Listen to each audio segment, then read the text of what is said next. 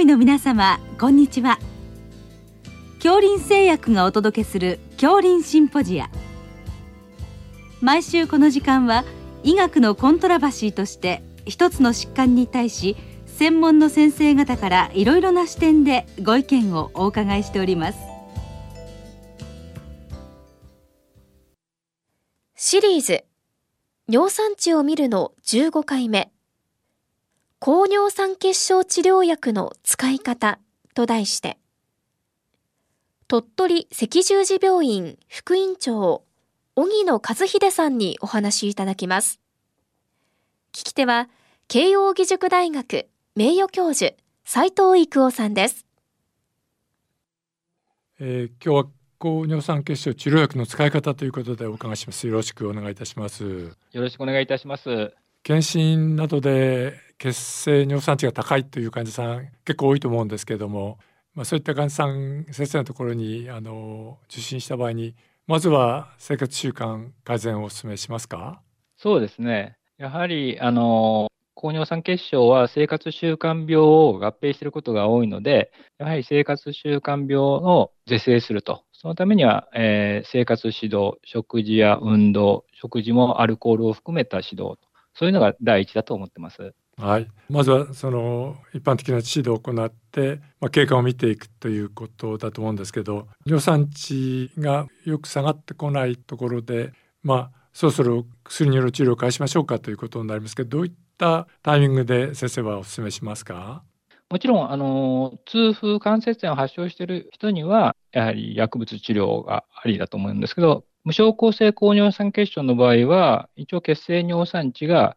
9以上になると、えー、痛風関節炎を優位に起こしやすいということが分かっているので、やはり9が一つのタイミングになると思います。さらに、えー、生活習慣病、CKD とか高血圧とか、そういったものを合併している人たちには、えー、8から、えー、治療を考慮すると。まあ、これはガイドラインにも明記されています。はい。まあ、そういったところで尿酸を見ながらということですけど、あのまあ、生活習慣病合併で、まあ、高血圧があった場合に、まあ、高血圧もあの生活習慣改善の後に高圧薬治療になりますけどこの場合何かありますか？えーとまあ、高血圧の生活習慣を是正するということが、まずあの、まあ、塩分だとかそういったことはあります。あと、まあ、高血圧の治療では、やはり高圧薬の中には、えー、尿酸値を下げる作用のある、えー、ロサルタンだとか、うん、そういったものもあるんで、高血圧を合併した高尿酸血症には、そういった薬も一つあのチョイスかなと思います。はい。それから糖尿病もどうでしょうか？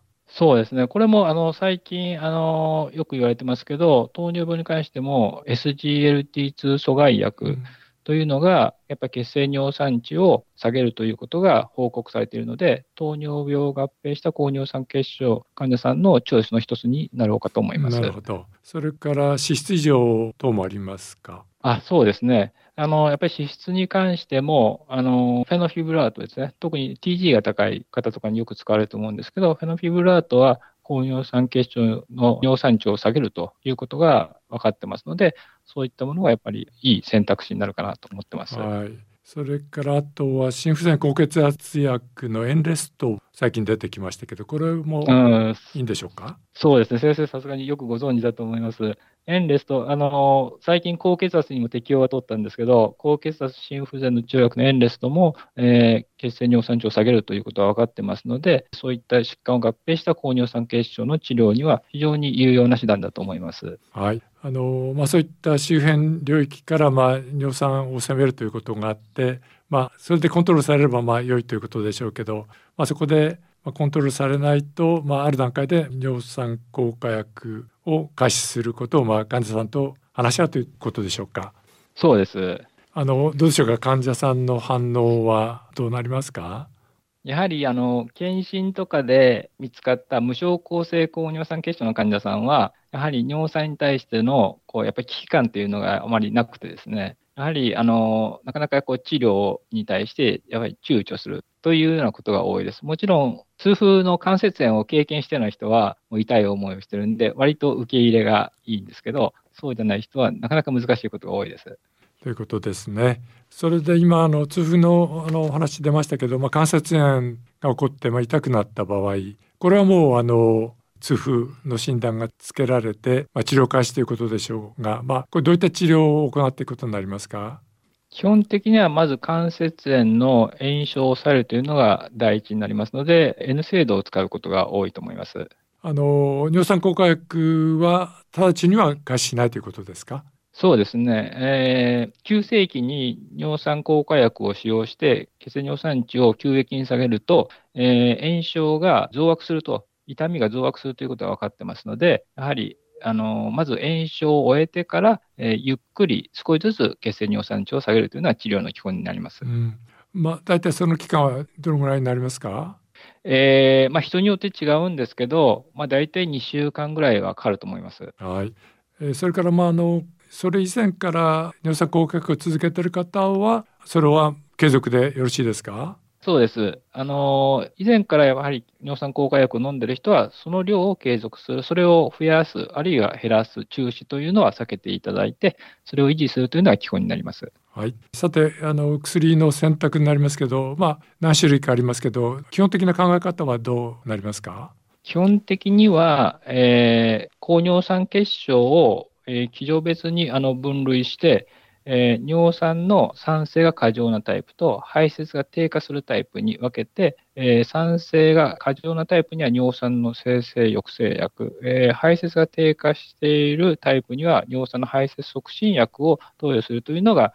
基本となります。うんただ、えーと、最近は、えー、新しい、えー、尿酸生成抑制薬や、あるいはドチヌラロといったものは、非常に尿酸の効果作用が強いので、まあ、そこまで、えー、タイプにこだわらずに使用してもいいんじゃないかという意見もあります。ただ、基本はやはりタイプ別にやった方が、まあ、より少ない量で効果が出るというのは変わりないと思います。はい、あのそういうことで最近のお薬は使いやすいという面もあるし、それから強力でもあるということで、従来のアロプリノールはまあ腎機能での調整がありましたね。おっしゃる通りで、やはりアロプリノールは、やっぱり腎機能の悪い人に使用すると、非常に副作用が出やすくなります。その辺は非常に注意が必要で、腎機能悪い人には容量設定が必要になります。その点、最近のお薬は、えー、腎代謝オンリーじゃないので、あの非常に使いやすくて、腎機能を気にせず使うことができて、非常に楽になったと思います。はい。ということで、薬を開始すれば、まあ、経過を見ていくということですけど、尿酸値を目標にということだと思いますけどどのぐらいの数字を目指していきますか？あの血清尿酸値、やはり6以下を目標にします。やはり6を達成できないと、優位にあの痛風関節炎の再発が多いということが分かってますので、6以下。で、6に満足せずに、もう少し下げてもいいかなという意見が多いです。はい。あのまあ、とにかく6を目指すということで、まあ、おそらく場合によっては増量をしていくということになるんでしょうか？そうです。はい。えー、で程よい量で6を目指すということですね。ええ、はい。えー、でその6以下をキープして飲んでいただくということですけれどもどうでしょうか？服薬をいつまで続けるかということが話題になるかもしれませんけど、そこはどうされますか？難しいですけど、やはり基本的には一生飲んでいただくと、まあ、あの高血圧やその他の薬と同様だと思います。えー、もちろんいろんな生活習慣が、えー、改善されたら、えー、薬の減量を試みるということはあり得るし、えやはり中には薬をやめられるという方もいらっしゃいますので、まあ、薬は基本的に続けるけど、まあ、減量、そういったことはあり得ると思います。はいえー、まあ、そういうことで尿酸コントロールしながらですけれどもその結果としてあの心血管系合併症が少し抑制されるとかあるいはあの CKD の腎機能悪化が少し抑制されるとか、まあ、そういったデータもぼつぼつ出だしていますね。そうですね、心血管系、疫学的にはやはり高尿酸血症の患者さんは心不全が多かったりとか、高血圧になりやすかったりとか、あるいは心血管事故多かったりとか、CKD が多かったりとかいうデータがあります。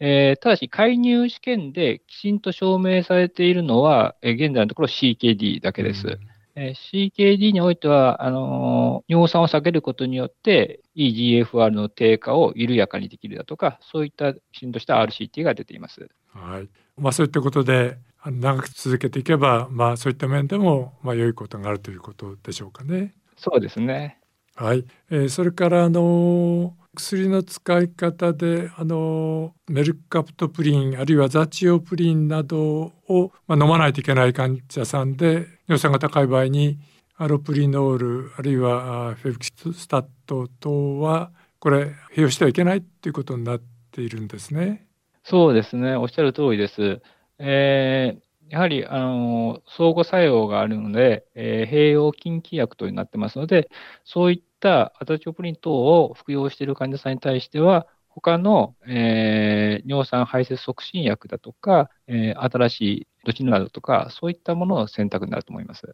はい。あのまあ、ということで、まあ、尿酸が高い患者さん、えーまあ、痛風を抑制するということも含めてあの尿酸を下げていくということこれがまあ薬によって下げていくということが、まあ、まずは基本ということになりますかね。そうですね。もちろん生活習慣だけで下がればいいんですけど、まあなかなかこう、お酒はやめられないだとか、美味しいものはやめられないだとか、なかなか運動もめんどくさいだとか、なかなかこう、難しいところあるんで、やはりそれに最近はやはり、えー、今までご紹介したように、いい薬が、かつ使いやすい薬が増えてきたので、まあ非常にやっぱりえー、薬物治療があの楽になってきたと思います。はい、どうもありがとうございました。ありがとうございます。シリーズ尿酸値を見るの15回目高尿酸血症治療薬の使い方と題して鳥取赤十字病院副院長荻野和秀さんにお話いただきました聞き手は慶應義塾大学名誉教授斉藤育夫さんでした。